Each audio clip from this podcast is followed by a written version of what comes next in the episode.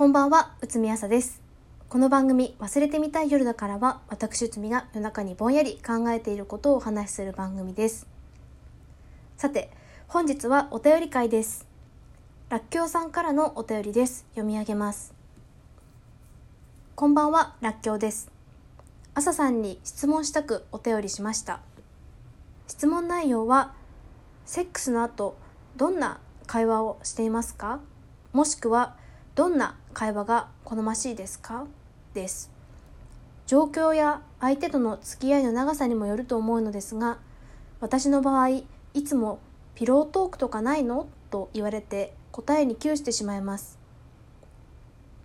私は今の相手が初めての人で自分に自信があるわけでもなくもちろんセックスに自信があるわけでもなく感想を言い合ったり反省会なんてしたくもなく翌日の予定の相談もおかしい気がするし何を話せばいいの？と悩んでしまいます。男性側としては終わってなんとなく満足してしまったりしているけど相手には満足できたの？なんて怖くて聞けないし朝さんはどんな会話をしていますか？どんな会話が好ましいですか？というお便りでした。らっきょうさんお便りありがとうございます。そうですね。私最後に 最後にセックスしてから2年半経つんだよ。ちょっと内海には難問すぎるかもしれません。ピロートークピロートークな。面白かったピロートークとかは記憶にない記憶にないですね。でも面白ピロートークを男性側から仕掛けられたことはないんですけど私が仕掛けたことはあるんですよ。なんか、まあ、終わった後になんかふと思い出した最近あった面白い話をなんかついしてしまったんですけど。普段だったら絶対に笑いが取れるような話でめっちゃ滑りましたね。すっげえ滑りました。本当にビビるほど滑ったのであこれ本当に今じゃなかったわってセックスの後にする話じゃなかったわってさすがの内海も反省しました。ということでまず、まあ、ピロートークは笑いを取りに行かなくていい場面なんだなということが分かりました。知らんけど。知らんけど肌感覚でそう思いました。あとなんか ピロートークじゃないんですけど男友達とセックスをした時私がまだ大人のおもちゃを買う前ですね。男友達とセックスした時にその先方のキスの間の取り方が思いのほかうまかったことに内海が つぼってしまって。えちょ待って。めっちゃキスうまいじゃん。どこで覚えてきたのそれって。すっごい爆笑してたら。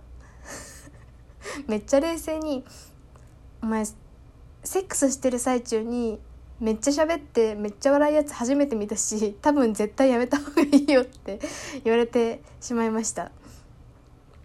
それ以来はセックスの最中およびその前後は笑いを捨てることにしています。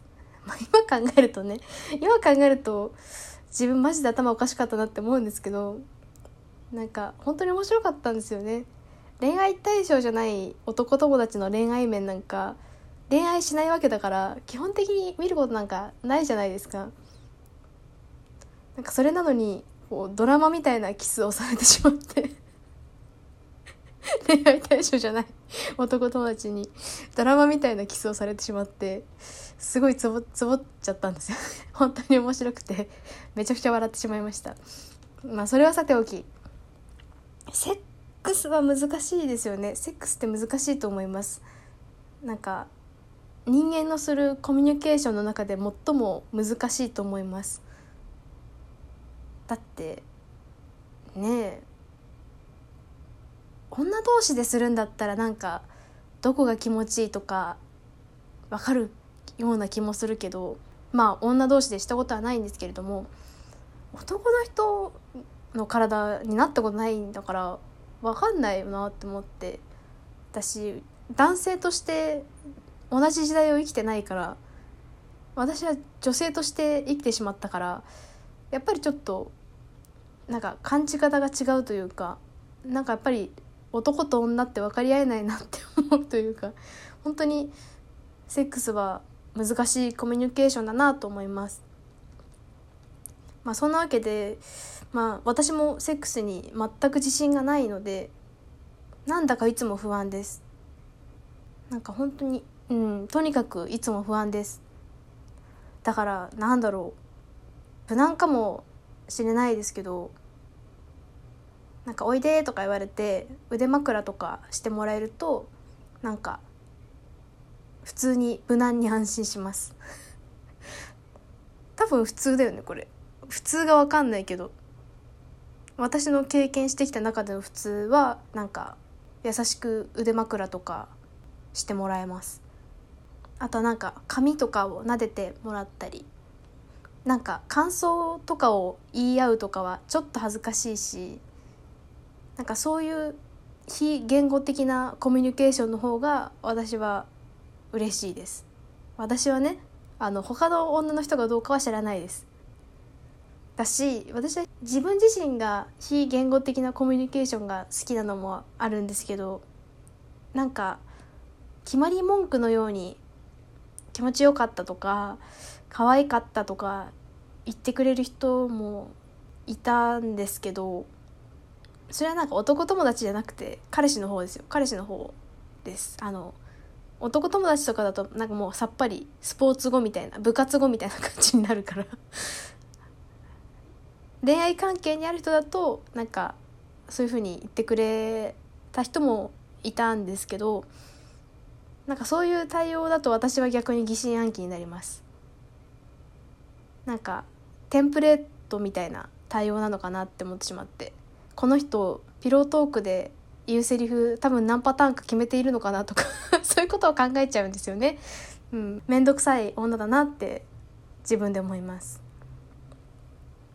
そういうのもあって私は私でそういうなんかテンプレートみたいなのあんまり作りたくなくって、まあ、相手の目を見て相手に気持ちが伝わるように甘えたりあとは笑ったりするようにしています。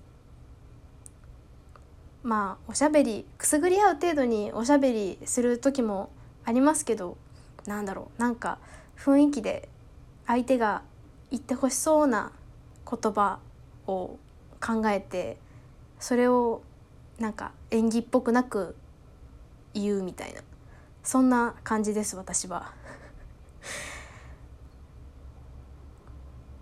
満足したかどうかなんてねお互いの心の内なんて分かりませんし基本的にはなんだろうあんまり言葉で流暢には喋れないというかすごいなんか食レポみたいにセックスの後喋ったりできないから私はこう態度で伝わるように努めています。そうしかも私そんなにセックス多分上手じゃないと思う。その自覚があるからなんか毎回多分気持ちよくなかったんじゃないかなって思うんですよね。だからせめてこちら側の感謝だけは伝わるように頑張っているつもりです。なんかそういうことを男友達に言ったらそれはなんか気持ちよくさせなかったというかなんかセックスを成功に導けなかった男側が悪いみたいな。極論を言われたんですけどセックスって別に男と女2人でやるもんだからそんなに男性側だけに責任があるような話ではないと思うんですけどね。なんか私はいつもなんか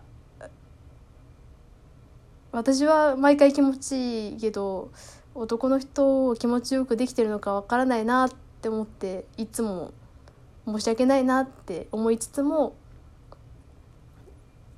まあその感謝の気持ちを伝えられるように努めています。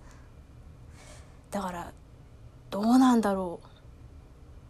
ピロートークは一体どうしたらどうしたらいいんでしょうね。なんかピロートークに鉄板ネタとかあんまりなさそうですよね。どうなんだろう。ピロートークの鉄板ネタってなんだ。ピロートークの鉄板ネタとかってあるのかな。わかんないな。